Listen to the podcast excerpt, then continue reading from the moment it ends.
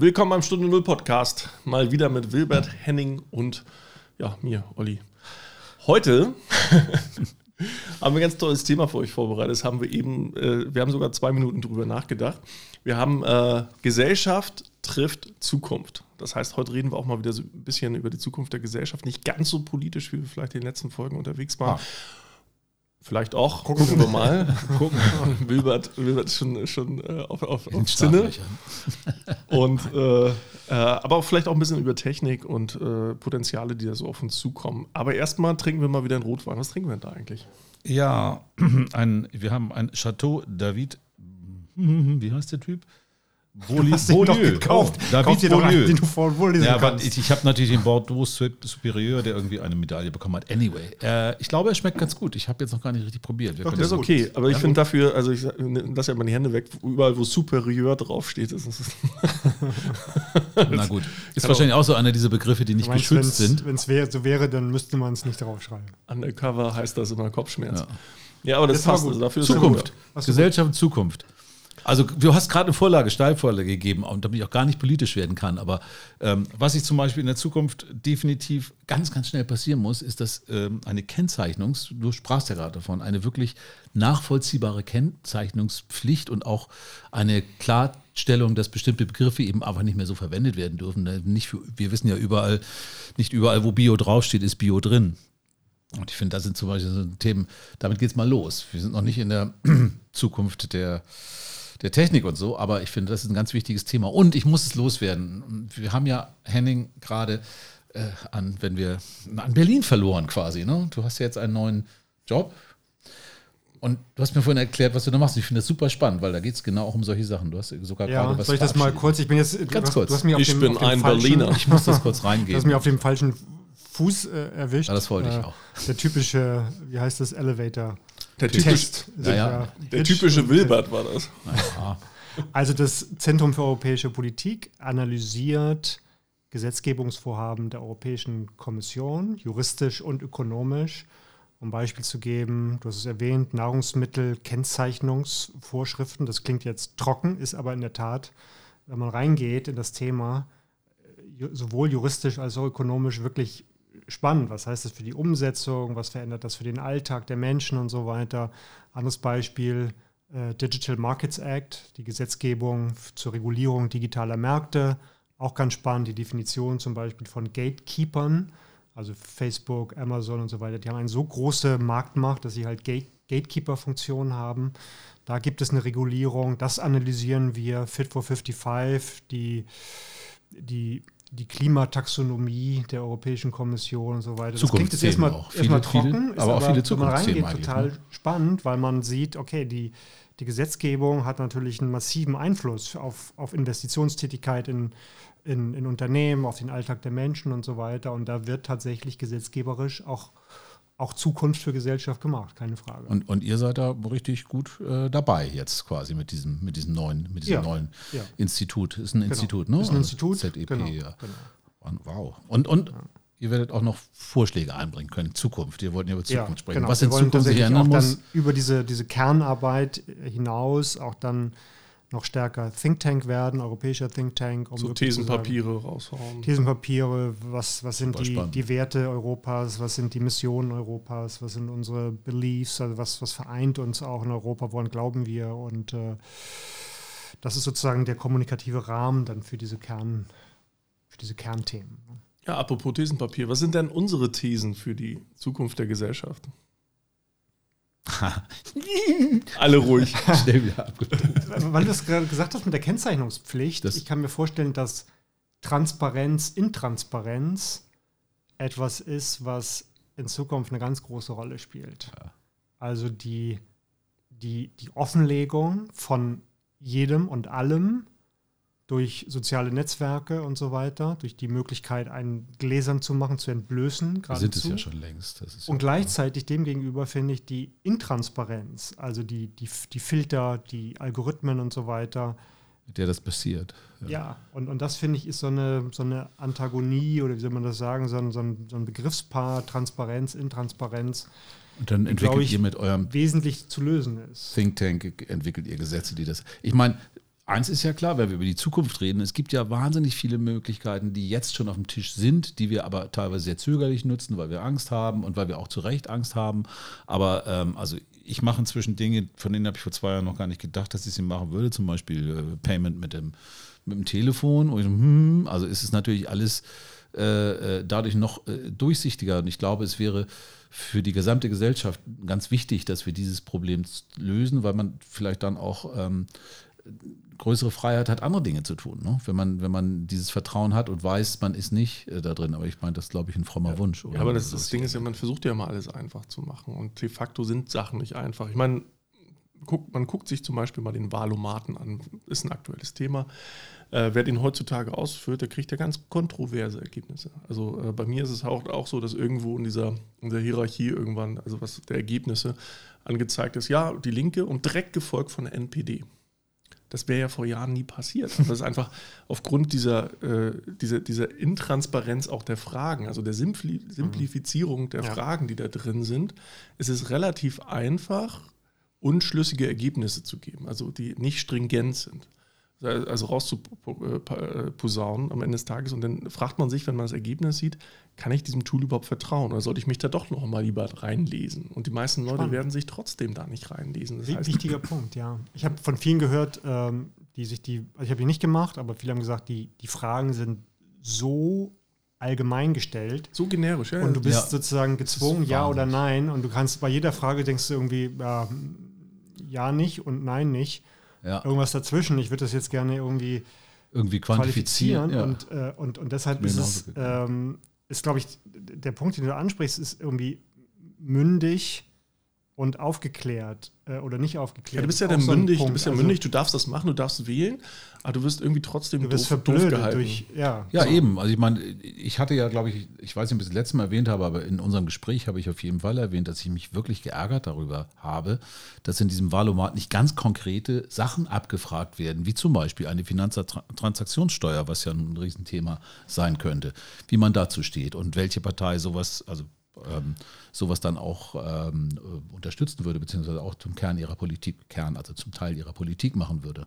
Das hat mich auch echt geärgert. Also diese unspezifischen Sachen dabei.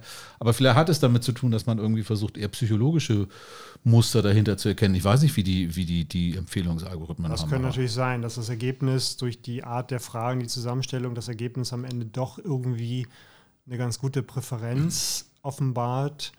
Aber ein anderes Beispiel, glaube ich, ist äh, ist die Vermögensteuer. Ne? Sind, sind Sie dafür oder dagegen? Ja, oder man sagt, so ja, ich bin eigentlich ich bin eigentlich dagegen, aber natürlich bin ich dafür, dass Vermögen jetzt irgendwie nicht mehr so ungleichmäßig verteilt ist. Genau. So, und dann bist du in der Zwickmühle, irgendwie sage ich. Aber total. Ja, ja aber das, das finde ich auch. Das sind so Fragen, die, die, sind, die sind nicht, die führen mich nicht zum Ziel. Nee, aber vielleicht muss man da irgendwie auch eine Clusterung machen. Also liebe Valomat-Entwickler, das wäre ja eigentlich so, dass ich dann vielleicht so eine Art Wizard vorher durchmache, wo, wo, wo, wo festgestellt wird, was interessiert denn den Olli eigentlich? Ne, welche Themen interessieren den, monetäre Themen, digitale Themen, bla bla, dass man so, so eine Persona am Ende des Tages hat und sagt, mhm. die Fragen gebe ich dem jetzt hinten raus, um halt ein schlüssiges Ergebnis, dem, also irgendwas Sinnvolles hinten auch aus, als, als Output, als Empfehlung zu generieren. Mhm. Weil momentan ist das Ding auf jeden zugeschnitten, maximal simpel gehalten, damit es wirklich jeder versteht. Und das Wort äh, äh, Transaktionssteuer, das, ist ja schon wieder erklärungsbedürftig für 80 Prozent der Bevölkerung. So, das heißt, dadurch schließt du schon wieder ganz viele aus. Und wenn alle, alle Fragen gleich gewichtet sind, dann ist das schon wieder ein Problem im Output hinten. Meint ihr, eine KI könnte sowas besser lösen, als äh, also wenn man da wirklich eine echte KI dahinter baut, die eben wirklich quasi aus den, die das äh, aus irgendeiner in irgendeinem, ich will jetzt nicht sagen Algorithmus, weil das ist ja keine KI mehr, aber die irgendwie aus diesen ganzen Zusammenhängen lernt, wie Leute äh, ticken und wo sie ja. auch wirklich den Schwerpunkt haben. Die Großen machen sie ja schon, Google, Facebook und Co., die haben Eben. im Grunde ja genau die Daten. Also die könnten dir, wenn man die Datengrundlage hätte, könnte der Valomat darauf aufbauen und dir aufgrund deiner Präferenzfunktion, die digital ja abgeleitet wird, äh, dir entsprechende ja. Fragen zukommen lassen, die dich auch mit einer höheren Wahrscheinlichkeit wirklich interessieren.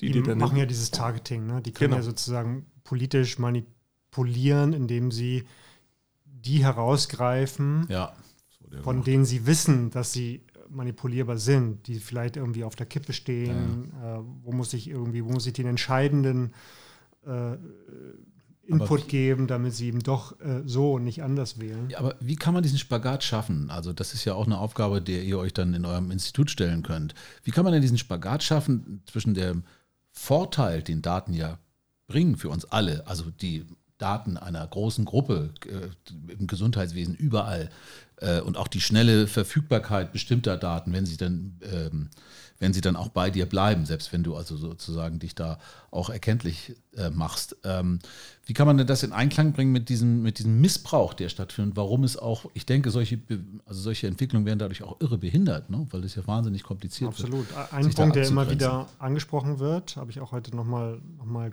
gelesen. Ähm, in verschiedenen Wahlprogrammen steht das drin, sozusagen die Forderung nach Interoperabilität. Also du musst sozusagen hm, die Wechselkosten reduzieren. Ne? Wenn du bei Facebook bist, dann musst du irgendwie die Daten mitnehmen können, deine Freunde mit, so, ne, die Posts mitnehmen können. Die sind, werden ja so, das, das mindert schon mal die, die Marktmacht, dieser Gatekeeper, äh, die also darüber entscheiden, was, was kommt rein, was geht raus und so weiter. Das wäre wichtig. Und dann haben wir schon mal oft drüber gesprochen. Ne? Also die, die Beweispflicht sozusagen wieder zu, zurückzugeben. Ne? Also nicht du musst irgendwie, äh, also im Moment trägt ja der Konsument die äh, die Einwilligungskosten. Du, genau, du musst irgendwie 20 Seiten lesen. Bist du wirklich sicher, dass du diese Daten freigeben willst? Das kann man natürlich massiv vereinfachen, indem man irgendwie einfach intuitiv lernt. ABC haben wir, glaube ich, schon mal in einer der folgenden, der, der früheren Folgen besprochen.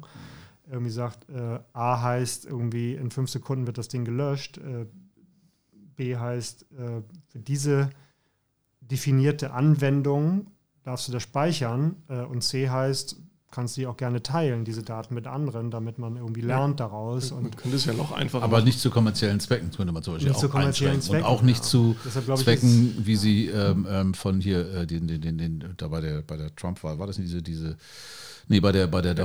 doch, das war doch die Cambridge Analytics. Die ja, war genau. doch, ja, klar, das, das war doch genau Frage die Geschichte. Nee, wo die, genau. Könnte es ja auch ein persönliches Assessment haben. Sage ich, ich will wirklich Person haben, ich will den Wilbert haben, ich will äh, den Henning haben, ich will den Olli haben. Ich kann ja durch Software durch KI im Grunde ein Assessment betreiben und rausfinden, was ist, ne, was ist mir überhaupt bewusst, was mit meinen Daten passiert und was ist für mich tolerabel und was ist für mich nicht tolerabel. Das heißt, ich, äh, ich kriege ein individuelles äh, Duldungsprofil, ein digitales und das ist, wirkt wie eine Schablone und ich werde nur alarmiert, wenn eine App was anderes will, als ich normalerweise mhm. in diesem Profil freigebe. Mhm.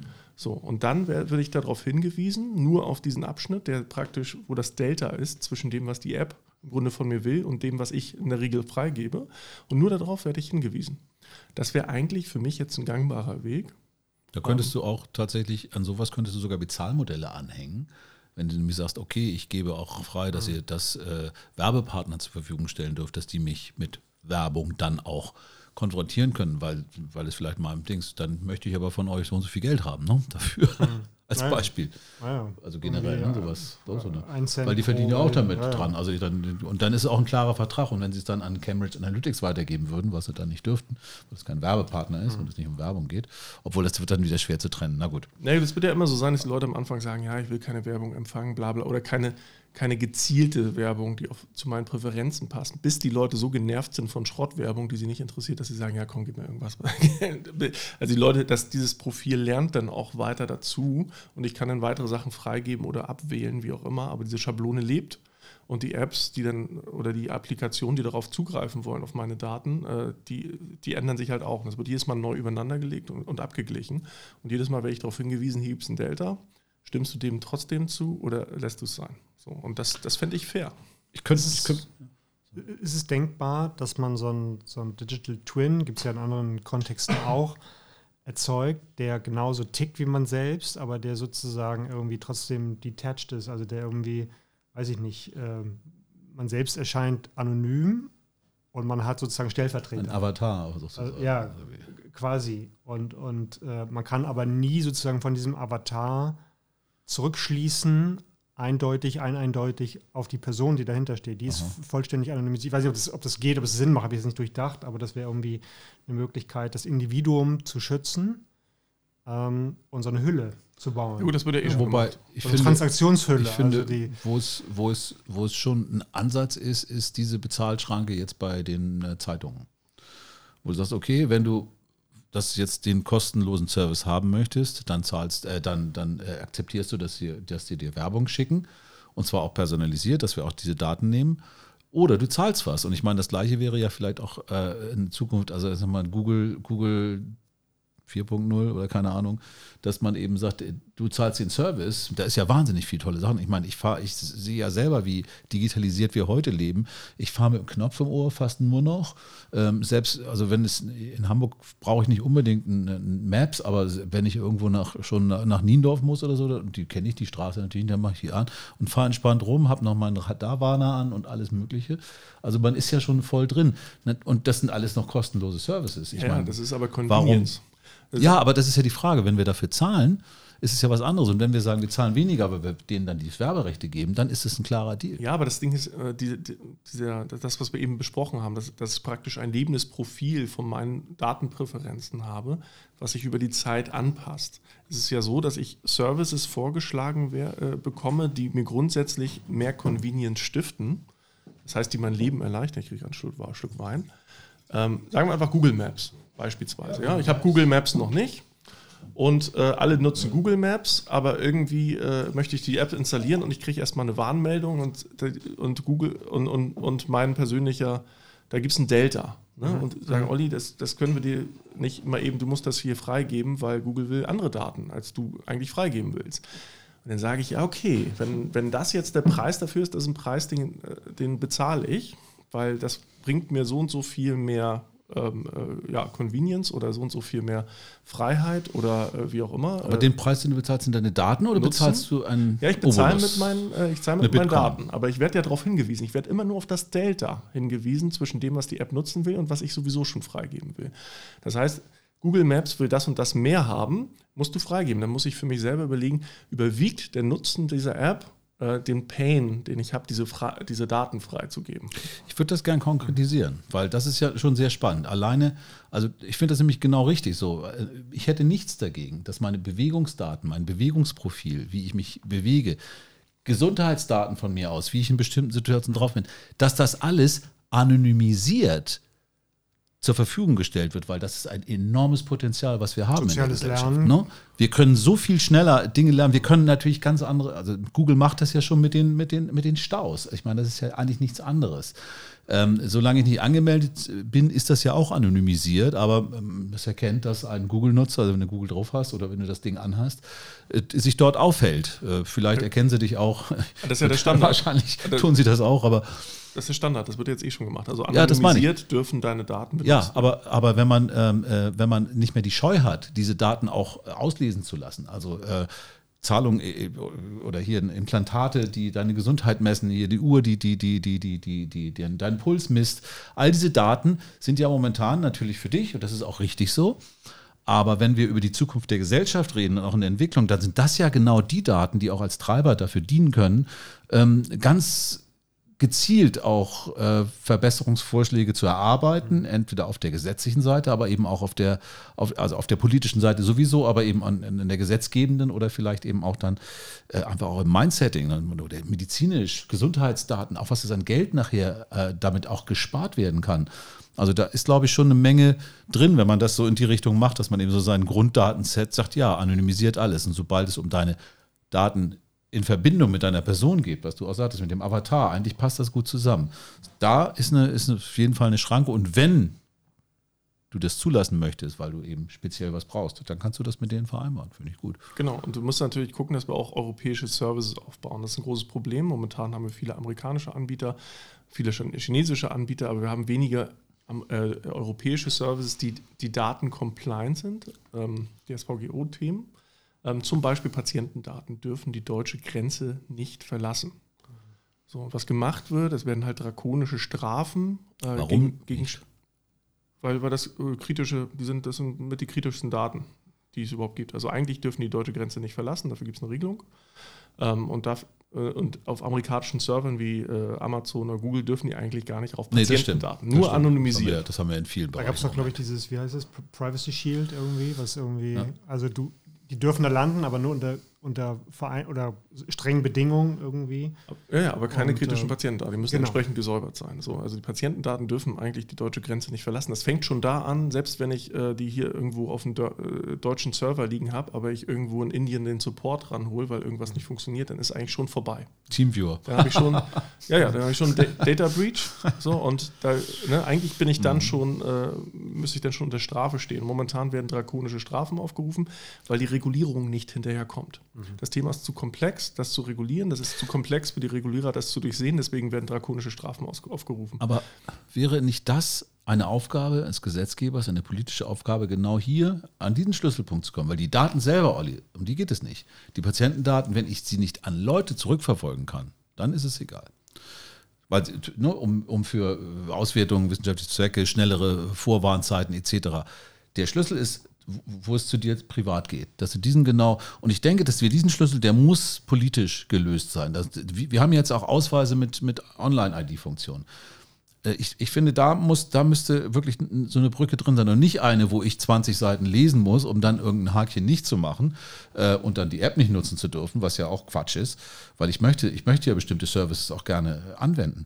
Ich glaube, das ist, glaube ich, ist die entscheidende Aufgabe. Das ist dann genau da diese Schlüsselstelle und die muss politisch, das muss gesellschaftspolitisch gemacht werden. Das ist nichts, was man den Unternehmen äh, überlassen kann und die müssen sich alle, und das ist natürlich auch weltweit dann so, müssen sich damit, äh, äh, müssen sich da einbringen können, dürfen das Wie, eben wie nicht. seht ihr das mit, also das sind die Daten, aber wie seht ihr das mit Algorithmen, von denen man ja auch weiß, dass sie so programmiert sind, dass sie Menschen in den Wahnsinn treiben, ne? in Abhängigkeit. Ja, ja. Also Algo- Algorithmen programmieren sich ja inzwischen selber. So, das sind dann so die äh, Themen hinter Machine Learning und Deep Learning Themen. Heißt, du gibst im Grunde so eine, so, eine- so, eine- so eine- so eine Formel, ne, eine Routine, gibst du ein Pattern vor, was, was sie erkennen soll. Und dadurch wird dieser Algorithmus permanent geschärft. Ne, Das heißt, die Maschine korrigiert sich äh, immer selber. Am Anfang wird sie durch den Menschen korrigiert und irgendwann laufen praktisch zwei Algorithmen, ganz plastisch vereinfacht gesagt, gegeneinander und die korrigieren sich immer nach dem Motto, Das ist so ein du richtig- Evolutionsprinzip. Genau, das ist ein Evol Evol- Ist Evolutionsprinzip. das nicht schon Richtung KI? Ja, das ist genau Richtung KI und da wird es dann halt auch sehr Singularität. ja, genau. Da, da, da ist es halt nicht so, dass wir einen Algorithmus am Ende des Tage, Tages haben. Man muss eher gucken, wie wird dieser Algorithmus gespeist, wie lernt dieser Algorithmus, um danach zu justieren, anstatt am Algorithmus selber angreifen zu können. Und das ist halt hochkomplex, das Thema. Aber Da es gibt natürlich auch solche, die, die halten irgendwie die, die Nutzer irgendwie ewig lange. Ne? Also du, du scrollst runter und hast immer noch ein Anlass, nochmal runter zu gehen. Aber was ist da? Deshalb sind die ja nicht umsonst auch irgendwie so, ne? Kommt immer noch das nächste und du kannst im Grunde unendlich und das ist ja auch das Ziel, dass du immer so, oh, das ist ja auch noch interessant, das will ich auch noch mitnehmen und immer weiter. Und äh, im Grunde sind das, sind das Dinge, die äh, irgendwie abhängig machen auch. Ne? Und damit natürlich auch irgendwie Ja, Menschen in, ja, in Abhängigkeiten führen. Ja, Das gut, aber wenn sie dich triggern, dann ist, ist es ja auch, ne, das, ist dann so ein, so ein äh, zweischneidiges Schwert. Auf der einen Seite Klar, guckst du ja drauf, Grund weil es du weiter. ein gutes Retargeting ist, weil du den richtigen Content zur richtigen Zeit bekommst, weil sich interessiert, bleibst du hängen, ein hoher Stickiness-Effekt. Ja. Wenn da Scheiß-Content drauf bringt, sie auch genau nichts. Ja, klar. Das, das stimmt, ja, ja. Aber trotzdem, glaube ich, haben wir alle das Gefühl, ah, so ein bisschen weniger wäre. Aber ich meine, Ja, wir, gut, wir ne? leben doch so sowieso jetzt schon in einer Zeit und das ist ja, die ist ja längst da. Und wir reden nicht über die Zukunft, sondern wir reden äh, von totalen System, von der totalen Überwachung. Und äh, wir brauchen nur nach China zu gucken. Ich meine, da ist äh, Gesichtserkennung auf den Verkehrsampeln, da ist äh, Verkehrskameras, da sind überall äh, jede, also jedes Service, den du machst, alles, deine, deine, deine Profile da werden alle abgecheckt. Du bist voll Lichtgläsern. Das heißt, du bist ähm, äh, sehr einfach in einem autokratischen oder to- totalitären System, bist du einfach, äh, das gibt dem wahnsinnig viele Möglichkeiten, genau das zu tun, weil die nicht nur die Schnittstellen, also ich, die Konzerne wie Google oder Facebook sind ja in China nicht unbedingt die machtvollsten, jedenfalls nicht weit, oder Microsoft, lange nicht so wie hier. Aber du, du, ich das ist ja ja auch was, bei uns ist der Bürger halt mündig, zumindest per Gesetz. So, und wenn ich natürlich jetzt Möglichkeiten einführe, wie ich zum Beispiel ein Tracking von Gesichtern und so weiter und so fort mache, da gibt es ja verschiedene Möglichkeiten. Einmal kann das direkt anonymisiert sein, das heißt mehr oder weniger das Bild wird nicht gespeichert. Es wird nur nach einem Pattern gesucht, wenn also ein Gesicht, wenn ich jemanden suche per Gesichtserkennung, schlägt halt der Algorithmus nur an, wenn er ein Pattern erkennt. Also Gut, kann eine auch eine Gesichtsform. Verwechslung sein, ne? Alles andere wird nicht mal gespeichert. Ne? Also wirklich nur, wenn was äh, erkannt wird. So, also irgendwo gecached im, im Cache, aber nicht wirklich langfristig gespeichert, sondern ganz kurz einfach nur abgeglichen. So, das ist die eine Möglichkeit. Die zweite Möglichkeit ist natürlich dadurch, dass ich mündige Bürger habe, kann es natürlich auch sein, dass wenn ich meine Daten freigebe, also wenn ich auf der Straße rumlaufe und sage, Gesichtserkennung, Häkchen dran, ja, in meiner persönlichen Data-Vorliebe, habe ich auf der anderen Seite aber irgendwo einen Vorteil. Ne? Keine Ahnung, ich kriege irgendwie bessere Ja, auch Sicherheit ist ja Mobilitätsangebote. Schutz vor Terrorismus. Genau. Es gibt so viele Punkte, wo das greifen würde. Ich habe Frühenwarnsysteme. Ich habe einen smarten Kalender, der einfach sagt, Olli, du bist ja gerade hier an der Ampel, geh doch mal langsam nach rechts los, weil dein Termin fängt da bald an. Das sind halt so Services, die convenient sind, die dann erst möglich sind. Wenn aber die Software nicht weiß, wo ich bin, dann habe ich halt diese Convenience nicht. Das bezahle ich dann damit. Und dann muss, das ist natürlich eine ganz individuelle Preis, den- Aber wir haben doch alle ein tiefes Misstrauen dagegen. Wir haben alle. auch hier, nicht alle, also ich sag, hatte ja eingangs auch erwähnt, dass meins ja auch ein bisschen, auch wegen der Convenience natürlich, schmilzt. Also ich hatte auch lange keine Earpods, jetzt finde ich das super, ich habe die fast den ganzen Tag drin. Weil äh, nur einen natürlich, aber einfach um ne, diese Interaktion mit dem, also mein er- erweitertes Wahrnehmungsorgan quasi zu nutzen.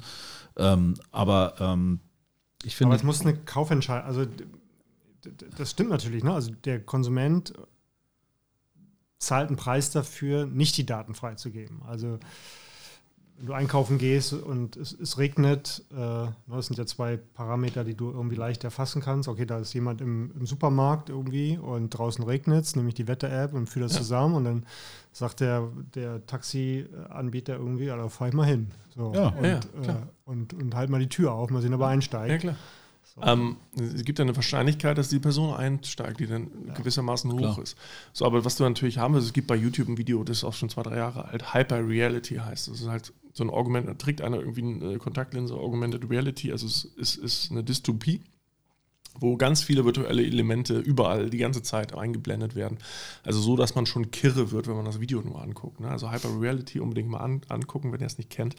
Und da ist der Use Case einigermaßen klar. Wenn man wirklich so dystopisch denkt und sagt, irgendwann ist alles vollgeknallt mit Werbung und überall quatscht mich überall alles zu, dann bezahle ich irgendwann Minority einen Preis für. Ruhe. Denn, ne, und das machen wir ja heute schon.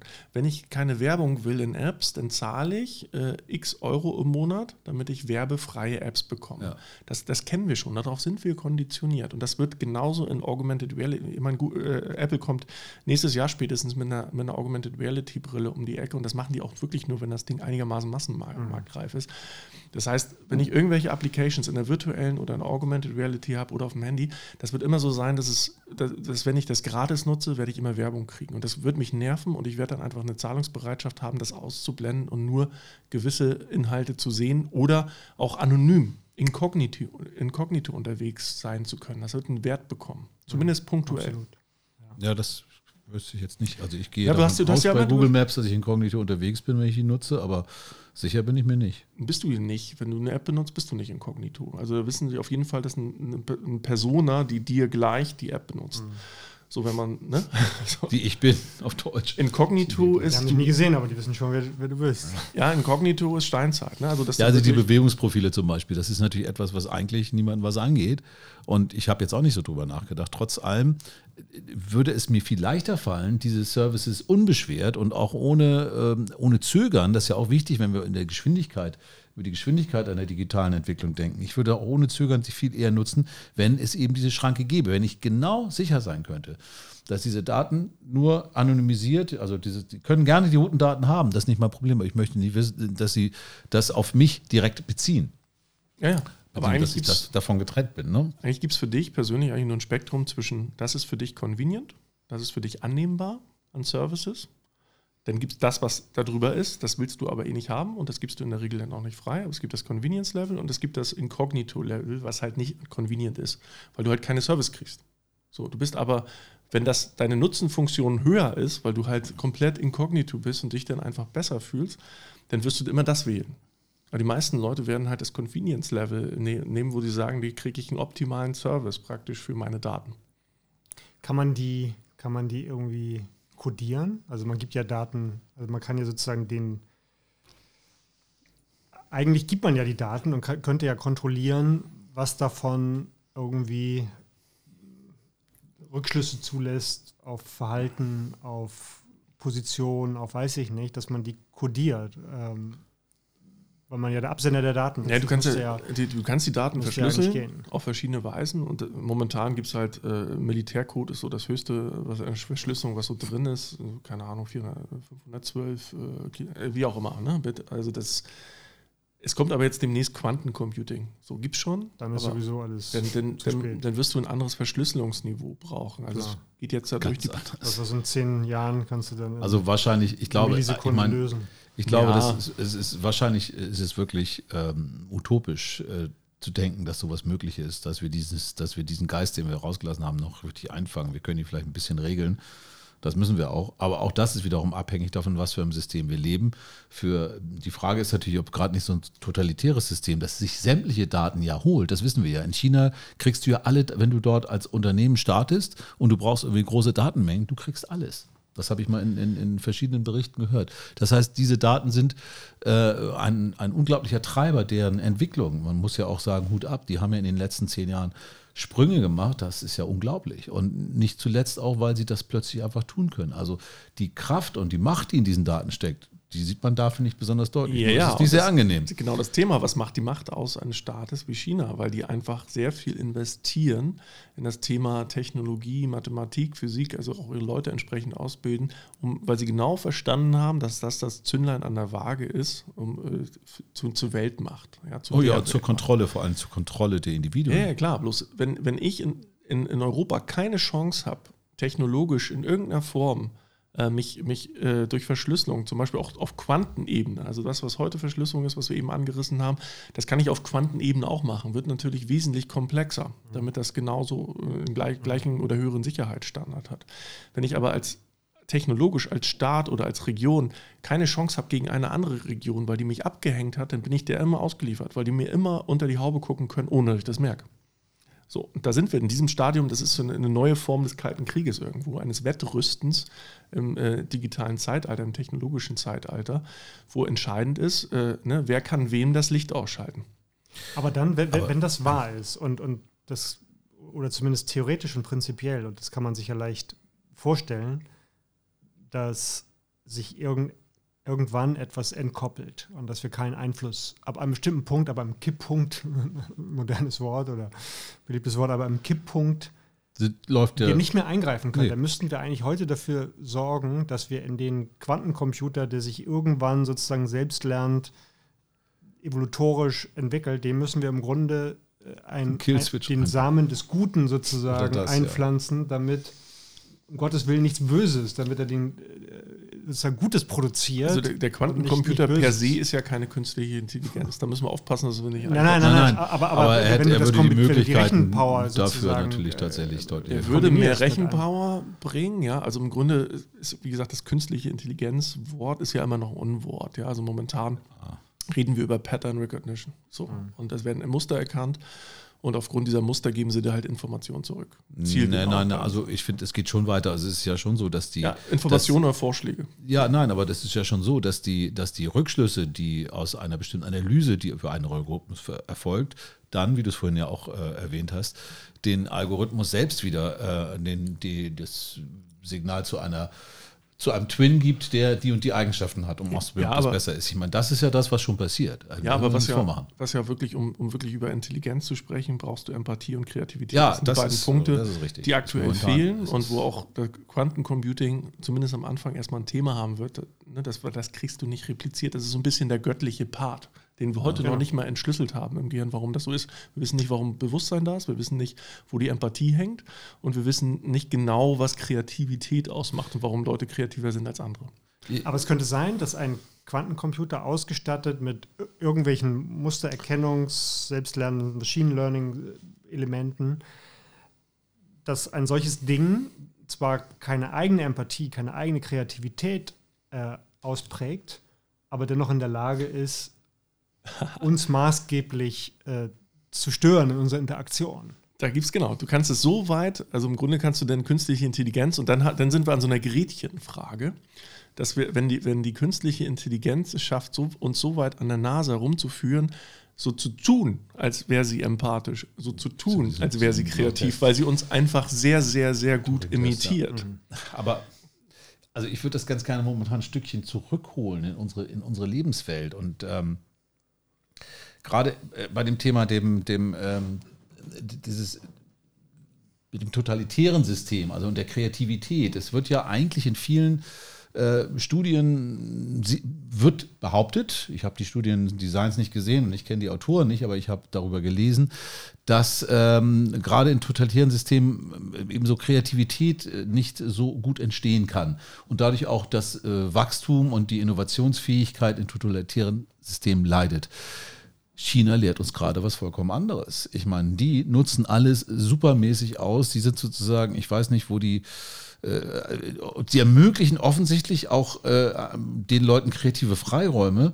Ähm, und die geben dafür vielleicht ihre Freiheit ab. Ich weiß nicht, vielleicht sind die auch unter, sind die Menschen auch anders, dass sie sozusagen nicht wie wir so ein starkes, vielleicht auch in Europa ja nachvollziehbares Freiheitsdenken haben, sondern denen ist das vielleicht ziemlich egal. Ich meine, die haben Alibaba da, die haben ja seit Ewigkeiten schon, nutzen die ja die Kommunikation, sorry, ganz anders. Und offensichtlich scheinen die ja auch kreativ zu sein, denn die, meine, was aus China kommt, ist ja inzwischen nicht mehr made in China wie früher irgendwie. Ja, man muss auch ein bisschen gucken, asiatische Gesellschaften ticken auch ein bisschen anders. Also den Test, den ich eben meinte mit der Gretchenfrage, ist der Turing-Test, den hat man, mhm. habt ihr vielleicht schon mal gehört, ne? wo du im Grunde so tust mit dem Chatbot und irgendwann denkst du, dass du einen echten Menschen auf der anderen Seite hast. Und wenn es wirklich schafft, äh, Empathie, Kreativität und ähnliches äh, täuschen echt zu imitieren, dann hast du halt genau diese Gretchenfrage wieder auf einem recht hohen Niveau. Das ist auch egal. Wenn du es nicht unterscheiden kannst, ist es. Genau. Und in Japan zum Beispiel, es gibt ja einen Grund, warum die Japaner wesentlich besser sind, wenn es um Robotik geht.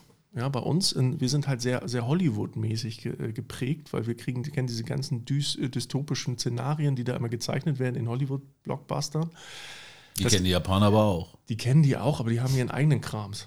Ne? Und die sind, die sind, ja, ja, die sind wesentlich positiver, was so äh, äh, Robotik und künstliche Intelligenz angeht. Ja. Ne, die sind da, ne, das sieht man auch, die spielen da irgendwie mit Robotern im Altenheim rum und so weiter ja. und so fort. Nutzen die auch gleich? Ich meine, die sind auch schon im Einsatz einige dort. Ja, ja. Guten, aber als so eine Tokio war, ich Krankenhäusern diese, und diese Läden mit dem Elektroschrott, so furchtbar. Ja. Und dann oh, die Cafés wie Puppenstuben irgendwie so, die, die Japaner haben glaube ich ein Fable dafür. Ich fand das ja, das ist halt eine komplett andere Kultur. Ja, ja. Und das muss man halt auch, auch akzeptieren also, und klar. verstehen. Und ja, dass es da auch immer eine zwei andere Seite der Medaille gibt, ist halt auch wichtig. So, und man, wir sind halt so konditioniert, dass wir erstmal immer alles äh, erstmal eher negativ sehen, was, was wir jetzt nicht sofort verstehen. Und da sind andere Kulturen halt ein bisschen anders. Die sind da eher so ein bisschen. Ja, aber das hat auch mit Misstrauen zu tun und auch einem gewachsenen Misstrauen und natürlich dem, dem glaube ich, tiefen und verwurzelten äh, Gedanken, dass unsere persönliche Freiheit ein, das höchste Gut ist. Also unsere, unsere Unabhängigkeit auch. Und ich glaube, das ist, vielleicht ist das wirklich so ein Punkt, steht, ist es, ist vielleicht ähm, Europa eigentlich schon kurz vorm Ende, weil wir es, weil, weil äh, andere Kulturen und andere Systeme mit diesem Thema, was Digitalisierung alles bietet, viel schneller und viel effektiver arbeiten können als wir. Ich weiß es nicht, das ist jetzt nur eine Frage, die mir gerade so in, in den Kopf schießt bei der ganzen Diskussion hier. Finde ich aber spannend. Nee, ich glaube, wir sind auf jeden Fall auf der Höhe. Also wir machen auch relativ vernünftiges Zeug. Also Weil wir, wir noch Kreativität. Wir sind auch in der Forschung, also man hat uns vor, vor Covid in der medizinischen Forschung für abgehängt gehalten. Mhm. Wir haben gezeigt, dass das nicht der Fall ist. Also Deutschland ist jetzt nicht hinten dran. Ja? Nein, nee, nee, würde ich auch nicht so empfinden. Das war nur so eine, das, war so, ja, aber es war so ein Zukunftsding, weil wir stehen ja nun an, bei vielen Dingen am Anfang. Wir sehen ja, was für eine Beschleunigung und äh, das ist ja ein Mursche Gesetz mit der ganzen Verdopplung wir äh, hier erleben und ähm, man hat eben oft den Eindruck, dass das im Ausland viel schneller ankommt. Während wir äh, 20 Jahre so einen Zug bauen, ähm, ne, holen die sich erst einmal und jetzt äh, ist, haben das nochmal optimiert, wahrscheinlich auch mit entsprechenden Ressourcen, die wir hier uns gar nicht vorstellen können und bauen ja selber die Dinge auf der ganzen Welt. So, tschüss. Also, ne, das, mhm. ich glaube, das ist vielleicht eine Entwicklung, die erst am Anfang steht. Im Moment sind wir natürlich voll auf der Höhe, darüber bin ich auch sehr dankbar. Und ich glaube auch daran, dass wir durchaus eine sehr kreative Kultur haben, weil wir diese Freiheit haben. Freiheit und Kreativität, das gehört schon irgendwie zusammen. Absolut. Ja, und Absolut. ich glaube, jede Kultur hat irgendwo auch ihre Themen. Ne? Die Deutschen sind halt, wir sind jetzt vielleicht nicht das Startup-Land. Ja, wir sind jetzt vielleicht nicht die Initiatoren von irgendwas Neuem oder Disruptoren per se. Wir sind aber die, die wirklich was zu Ende entwickeln und zu Ende denken. Das heißt, wir sind wirklich die Ingenieure, die Bastler, die wirklich so lange an was arbeiten, bis es langfristig gut läuft. So, und das ist halt auch was, was so ein bisschen unsere Kultur ausmacht. Und da hat jede, jedes Land so ein bisschen seine Eigenheiten und da auch einen äh, kompetitiven Vorteil oder halt auch Nachteil. So, und äh, deswegen stehen wir jetzt weltweit noch nicht schlecht da. Bloß wir müssen jetzt ganz schnell irgendwie nachziehen, was irgendwie das, Internetversorgung angeht, genau. was äh, Infrastruktur per se angeht, um innovativ sein zu können, was eine eigene Cloud-Architektur angeht, Aber für kritische Daten unabhängig zu sein von USA. Äh, in Europa Asien wird immer die Frage im Vordergrund stehen, was geben wir auf, für bestimmte Schritte, die wir tun in der Geschwindigkeit, was ich vorhin meinte. Also da ist tatsächlich, und das ist das zentrale Thema, über das wir hier reingekommen sind, ist natürlich die Datenhoheit, die, ne, die, äh, die Möglichkeit, dass wir hier irgendwie wissen, wir können mit Daten ganz viel anfangen und dass wir auch Vertrauen haben, dass sie eben nicht gegen uns verwendet werden. Das ist, ich habe zum Beispiel ein tiefes Misstrauen. Eigentlich ich nochmal, ich komme nochmal darauf. Ich war selbst überrascht, dass ich mit einer, meiner Wallet jetzt auf dem Apple zahle weil ich ein großer Anhänger des Bargeldes bin. Ich finde, das ist die größte Form der Unabhängigkeit, die es gibt. Weil das kannst du nicht, eigentlich möchte ich auch nicht, dass jeder weiß, ich weiß jetzt am besten, weil ich sehe immer die Liste, da habe ich das getan, da habe ich das gekauft, da habe ich dies gemacht, äh, steht ja alles da drin. Und ähm, wenn es da drin steht, steht es auch woanders drin. Ne? Insofern ähm, bin ich, schlagen in meiner Brust auch zwei Herzen, aber ich bin überzeugt davon, dass uns die einzige Chance, die wir noch haben, unsere Gesellschaft und unseren Planeten irgendwie nach vorne zu bringen, eine konsequente Anwendung aller Möglichkeiten, die uns die, diese Technologie bietet, mit, natürlich mit der Vorsicht, weil ne, technologische Singularität und KI sind sicherlich, wenn sie denn äh, in, ein, in, ein, Stadium kommen, was du vorhin sagtest, wo sie sich mit den Quantencomputern äh, für uns nicht mehr nachvollziehbar sind, was sie tun, was ja auch schon vorgekommen ist. Aber ähm, dass, wir, dass wir das, äh, wir müssen das hier enablen, das ist wahnsinnig wichtig, glaube ich. Und das geht nur, wenn wir das Vertrauen haben, weil die Leute hier bei uns eben nicht einfach so, ja, ja, mach mal. Sondern immer sagen, was bedeutet denn das für meine persönliche Freiheit? Ah. Ja gut, wir haben halt in Europa sind wir auch ein bisschen anders sozialisiert. Man muss so ein bisschen in die jüngere Geschichte schauen. Ne? Also so Ahnennachweis sage ich nur. Und das hat ja auch was mit Datensammeln zu tun gehabt. Und äh, da gab es einfach so ein paar Sachen, die, die uns natürlich auch geprägt haben, klar. uns skeptisch gemacht ja, haben. So. Und ähm, da sind uns vielleicht, vielleicht besonders sogar. Neulich hat äh, Peter Dabrock, äh, der sitzt bei mir mit, mit mir, ist Vorsitzender auch im, im Facebook-Rat da.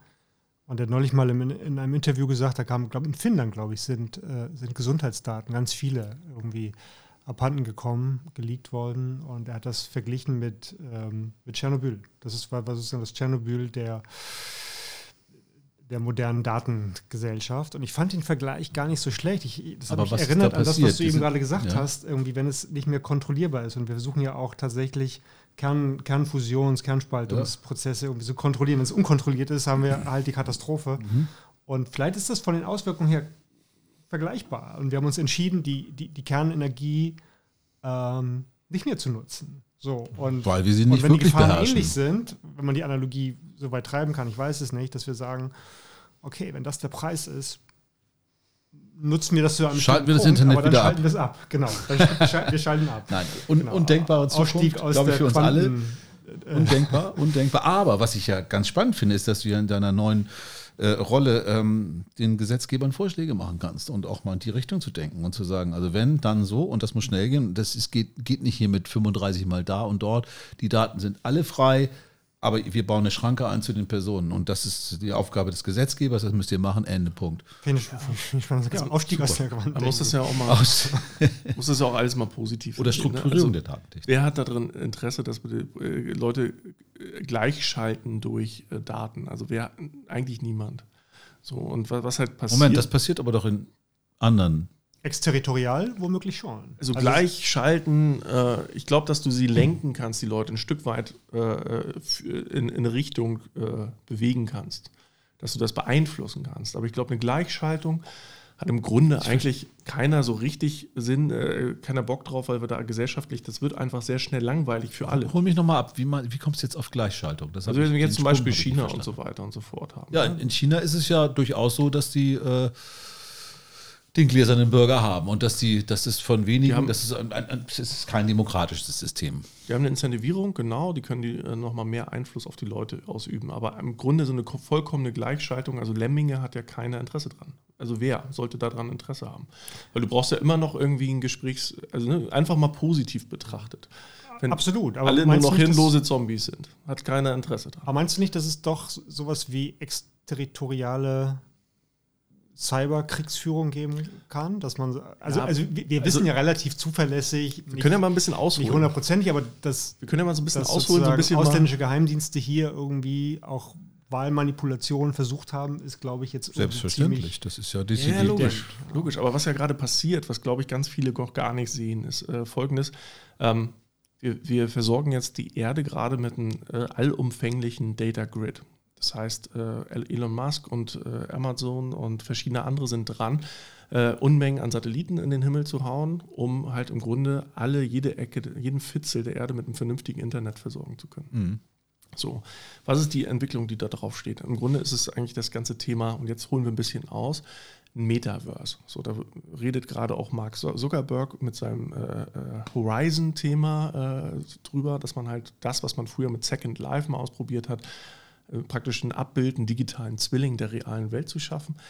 Das versucht man jetzt ein bisschen kontrollierter und ein bisschen besser zu machen. Das heißt, man hat irgendwie eine, eine VR, eine AR-Brille, das wird immer mehr werden, hatten wir eben auch schon angeschnitten mit der Hyper, Hyper Reality, aber im Grunde alle möglichen Services oder meine eigene Projektion in eine virtuelle Welt, wie wir es vielleicht von dem Film Ready Player One oder von dem Buch kennen, dass das halt stattfinden kann. Und warum investieren und jetzt, jetzt äh, steile These, ja, warum ins, äh, investieren Multimilliardäre derart viel Geld in diese Space-Nummer? Um halt genau diesen Grid herzustellen, um Metaverse hinterzustellen. Und natürlich auch ist das ein Stück weit äh, ein Schritt in die digitale Unsterblichkeit. Mhm. So, das heißt, wenn ich ein vernünftiges Internet habe, ein Metaverse, was funktioniert, und irgendwann einfach auch die Möglichkeit habe, tatsächlich einen Upload zu machen mit meinem Bewusstsein. Ja, wenn das irgendwann vielleicht in, der, in, in, den nächsten 50 Jahren möglich ist, dann ist das irgendwo auch eine Wette darauf, äh, vielleicht digital unsterblich sein zu können in so einer Art Metaverse. Ja? Ist das nicht Hybris äh, Punkt 4.0 oder 4.0? Das ist Hybris, aber ganz, stell dir mal vor, du, stell dir mal vor, du, dein, dein Vermögen bewegt sich Richtung Billionen. Ja, aber da ja? gibt es doch genug andere Dinge, die man aktuell machen und kann, die viel geiler warum, sind, viel mehr Spaß machen und viel sinnvoller sind warum solltest du da nicht rein investieren? Wenn, äh, also das, na, auf der einen Seite bringt es die Menschheit, Menschheit auf ein neues Niveau, irgendwo, also technologisch zumindest. Da kann man drüber streiten. Aber das, das ist jetzt ein, nicht unbedingt ein zwangsläufig nur düsteres Szenario, was ich gemalt habe. Du, du, du, sprichst von du sprichst von digitaler Unsterblichkeit. Du ja. sprichst davon, dass ein Herr Musk oder wie immer sich für so wahnsinnig evolutionsmäßig für immer wichtig hält, dass er ähm, davon ausgeht, dass es sehr sinnvoll ist, dass sein Geist irgendwie digital weiter. Warum sollte ich die Wette, wenn ich, wenn ich so ein Technologie. Erstmal weiß ich jetzt nicht, vielleicht stimmt, stimmt das ja gar nicht, aber nochmal, ich, bin jetzt, ich, ich setze mich mal kurz in, in, Elon Musk rein. Ja, der hat sowieso schon alles auf links gedreht, was man auf links drehen kann. Das nächste sind halt hypersichere Atomkraftwerke, die er bauen möchten, möchte. Ich bin gespannt, was das wird. Aber der macht ja praktisch, der dreht ja praktisch jede, Energie, äh, jede Industrie auf links. Der Typ ist hoch äh, Technologie interessiert und den interessiert eher, was möglich ist. Der überlegt gerade, der, der überlegt, auf Mars zu ziehen. Das heißt, man hängt im Grunde nicht an dem Status, an dem, was man sich äh, sozial auf der Erde aufgebaut hat. Der ist ja auch ein bisschen Asperger, das wissen wir auch. So, und wenn der natürlich die Möglichkeit wittert, sein Gehirn irgendwo auf einen Chip raufzupacken oder irgendwo abzuladen, dann wird er das machen. Ja, glaube ich auch. So, und wenn er die Chance hat, in seiner Lebzeit dafür die Infrastruktur zu schaffen, zum Beispiel mit einem allumfänglichen, mit Energie durch zum Beispiel äh, hypersichere äh, Kernkraftwerke ausgestatteten Internet, was dann auch langlebig ist und sich vielleicht auch irgendwann selber wartet durch irgendwelche autonomen Drohnen oder sowas, dann können die Leute einfach unsterblich in einem, in einem virtuellen digitalen Universum, in einem Metaverse äh, ernst, existieren. Ernst gemeinte Frage, äh, würdet ihr lieber sterben oder würdet ihr euch... Äh sterben. Also sofort. Ich finde, ganz ernsthaft, das ist eine Sache, die muss man auch begreifen. Das Leben ist auch eine Reise. Und ich meine, es gibt eine Frage, die uns alle beschäftigt. Wo kommen wir her und wo gehen wir hin? Wo wir herkommen, naja, wir haben zumindest Vorstellung, dass wir geboren worden sind. Aber wir haben keine Vorstellung und, und was danach kommt. Aber wir haben keine Vorstellung, wie es ist, wenn wir sterben und was danach kommt. Und das ist eine große Frage, die wir alle irgendwie äh, dann wissen wollen, beziehungsweise die auch dann nicht relevant ist, wenn, wenn da nichts ist, weil dann sind wir auch nicht. Das ist interessant. Insofern. Ob, ob, sozusagen das Gehirn am, am, die Gehirnaktivität am Leben halten ob das heißt, dass du nicht stirbst. Also das meinte ich eben. Ich wollte gerade sagen, Seele oder stirbt, weil, was machst du? Machst einen Upload, machst du den Upload erst, wenn der, wenn, wenn der die Person, die sich jetzt transferieren lässt, gestorben ist? Ähm, ist da noch was da? Oder machst du den Upload vorher, dann hast du eine Zeit lang zwei Persönlichkeiten da rumlaufen, was auch ein bisschen merkwürdig Ja, ist. ja, das ist aber egal, so. weil im Grunde ist, das binär. Ne? Also das eine ist äh, die Person, die stirbt, die, also das Fleischliche, die wird sterben. Egal, also der, der Status, wann ich mein Gehirn, den Input mehr oder weniger hochgeladen habe oder dupliziert habe, wie auch immer, der ist ja statisch. Das habe ich an dem und dem am 21. Februar 2050 hochgeladen beispielsweise. Ja? Letztes Backup. Das ist das letzte Backup. Ab, ab dem Von Zeitpunkt altmodischen Menschen, würde ich sagen. ab dem Zeitpunkt ist halt die Frage, ist das jetzt einfach nur statisch gespeichert, weil einfach das noch nicht dynamisch sich weiterentwickeln kann, das, das Gehirn, also praktisch noch nicht so simuliert ist, wie ein echter Körper, ein echtes synaptisches Lernen funktioniert. Ähm, und wartet das jetzt erstmal nochmal 100, 200 Jahre ab, bis das soweit ist. Ja. Oder ist, da, ne, ist das so lange praktisch digital eingefroren, on hold? Oder kann das ab dem Zeitpunkt genauso funktionieren wie ein biologischer Körper? Ja. So, ne? Also, Aber wir sind doch genau an der Gretchenfrage, die ich gerade gesagt habe, die sich erst beantwortet, wenn wir sterben.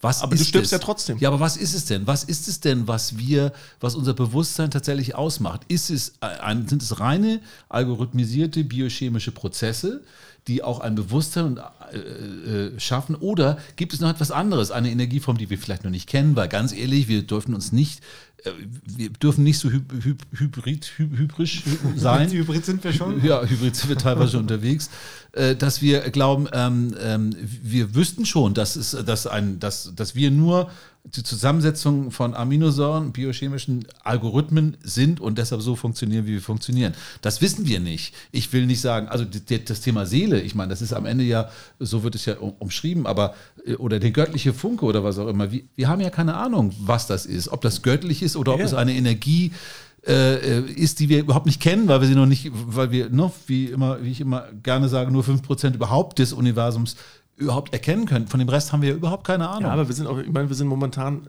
unter Quantenniveau unterwegs. Also alles, was wir beobachten können, ist unter Quantenniveau. Das heißt, wenn wir ein Duplikat unseres Gehirns, meinetwegen unseres kompletten Kopfes, samt aller DNA-Strukturen, samt Proteinaufbau und Co. eins zu eins digital uploaden, ja, wo wir einfach die komplette Information, die komplette Bau, den kompletten Bauplan online haben. Das heißt ja nicht, also wenn einfach nur dieser statische Upload möglich ist, heißt das, das Ding ist erstmal on hold, bis es irgendjemand belebt, bis es irgendjemand downloadet oder wie auch immer wieder zum Leben. Und das ist eine spannende Frage. Kommt in dem Moment die Seele zurück? das ist, Gibt's und, sie das weiß ist keiner. Das ist ist, eine reine Hypothese. Das Nein. weiß Ja, ja, keiner. ja, ja. Weil Das genau das dieses. war nicht. Das weiß eben keiner. Genau. Aber das und ist deshalb war die. Frage, Entschuldigung, zurück auf deine Frage, sogar besser sterben oder digital als digitaler Sterben. Aber das Ding ist- weiterleben? Ich bin das für sterben. Ich das weiß Ding nicht, ist, pass auf, es ist, du auch? Es ist ja, Ja. Ja. Es, ist ja es ist eine Hoffnung. Es ist eine digitale Hoffnung. Okay, Olli ist da anders. Nee, nee, stopp. Stopp. Moment, nee, nee, nee, sterben. Das ist, das ist jetzt, wir sind, wie gesagt, an der Gretchenfrage. Also jeder wird sowieso sterben, Punkt. Das heißt, wir, ne, wir sind binär unterwegs. Die Null, die, der eine, also mein Körper wird irgendwann sterben, ganz normalen biologischen Weg gehen, was dann mit der Seele passiert, bla bla. Das passiert dann halt wie normal.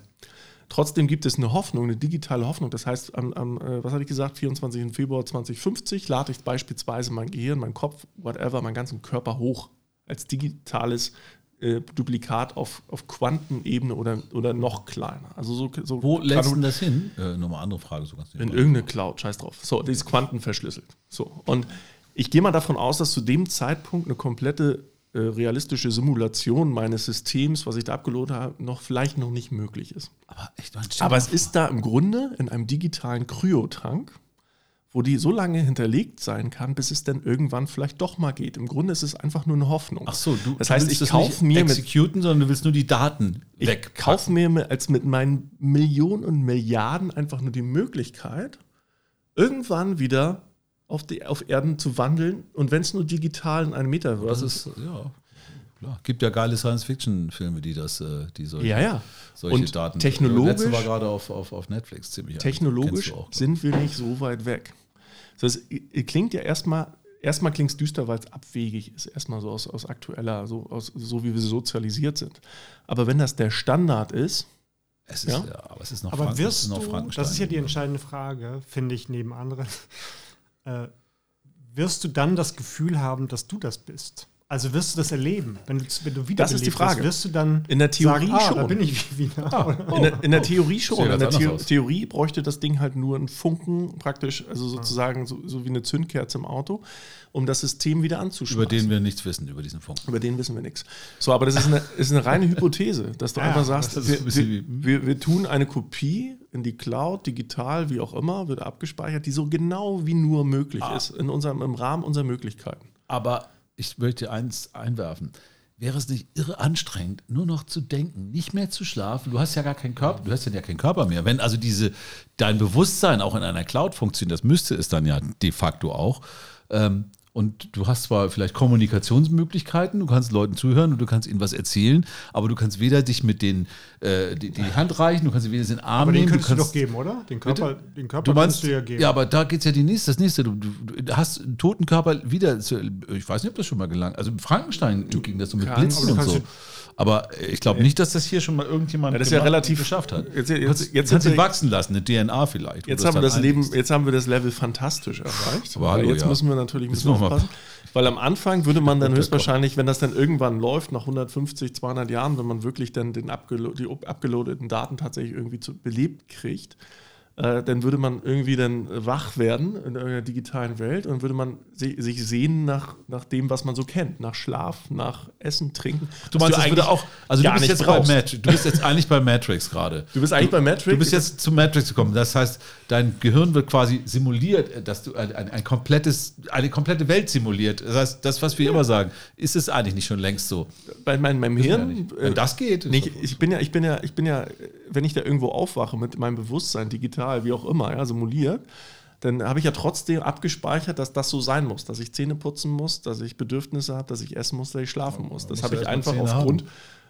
Ich bin ja praktisch bei dem Status, wo ich das hochgeladen habe. So, und da wache ich erstmal auf und dann muss ich erstmal kapieren, jetzt bin ich digital, jetzt ist eigentlich alles anders.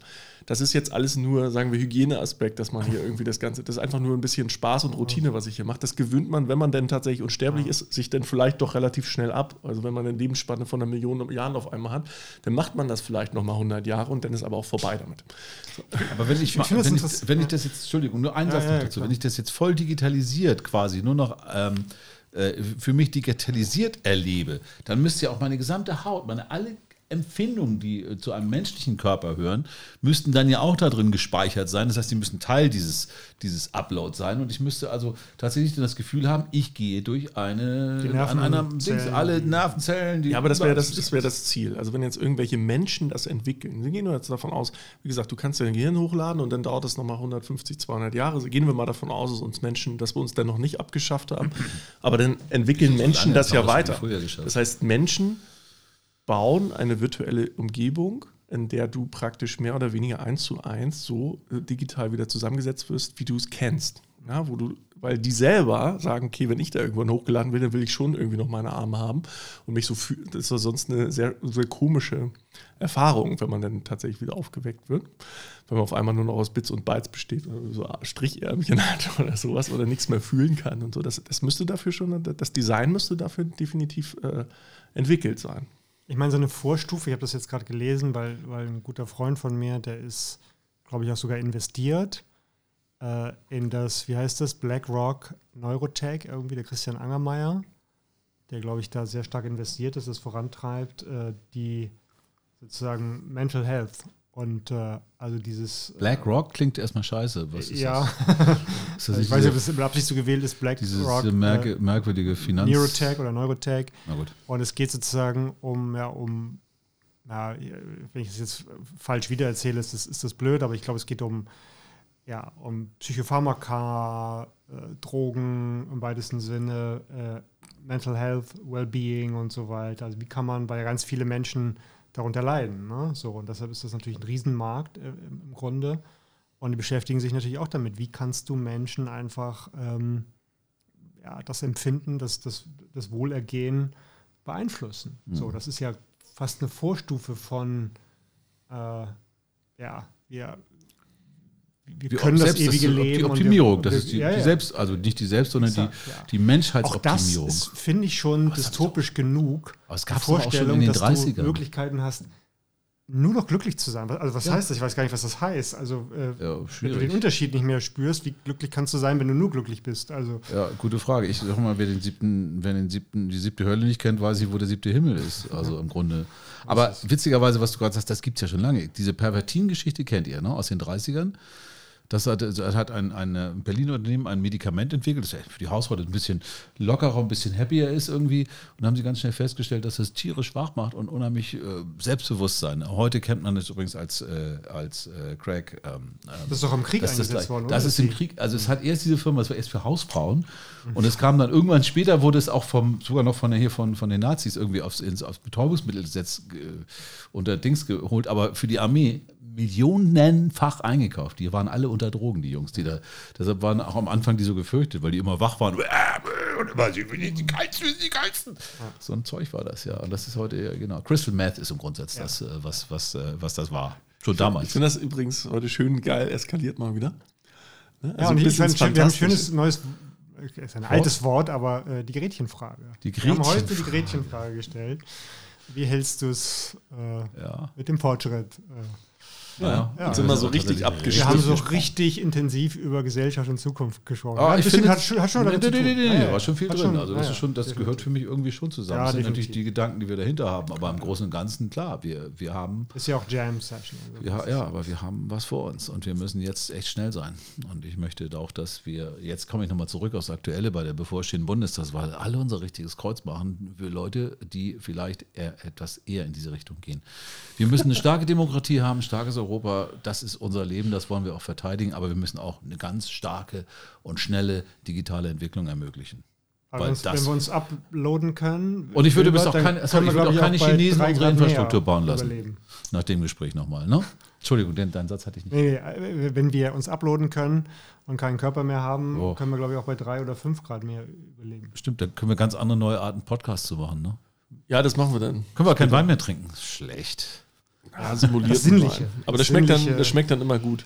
Ach so, du meinst, du baust das dann so ein, dass wir Wein, also dass wir so empfinden, als ob wir gerade Wein trinken und der immer gut schmeckt. Na, Aber wie gesagt, langweilig was ist das gut, was immer gut ist. Okay, mir jetzt, jetzt wir, wir schweifen ab. Okay. So. Freunde, hat Spaß gemacht. War eine schön lange Folge heute. hier mal Schluss machen. Alles klar. Wir sagen Tschüss. Ciao. Tschüss.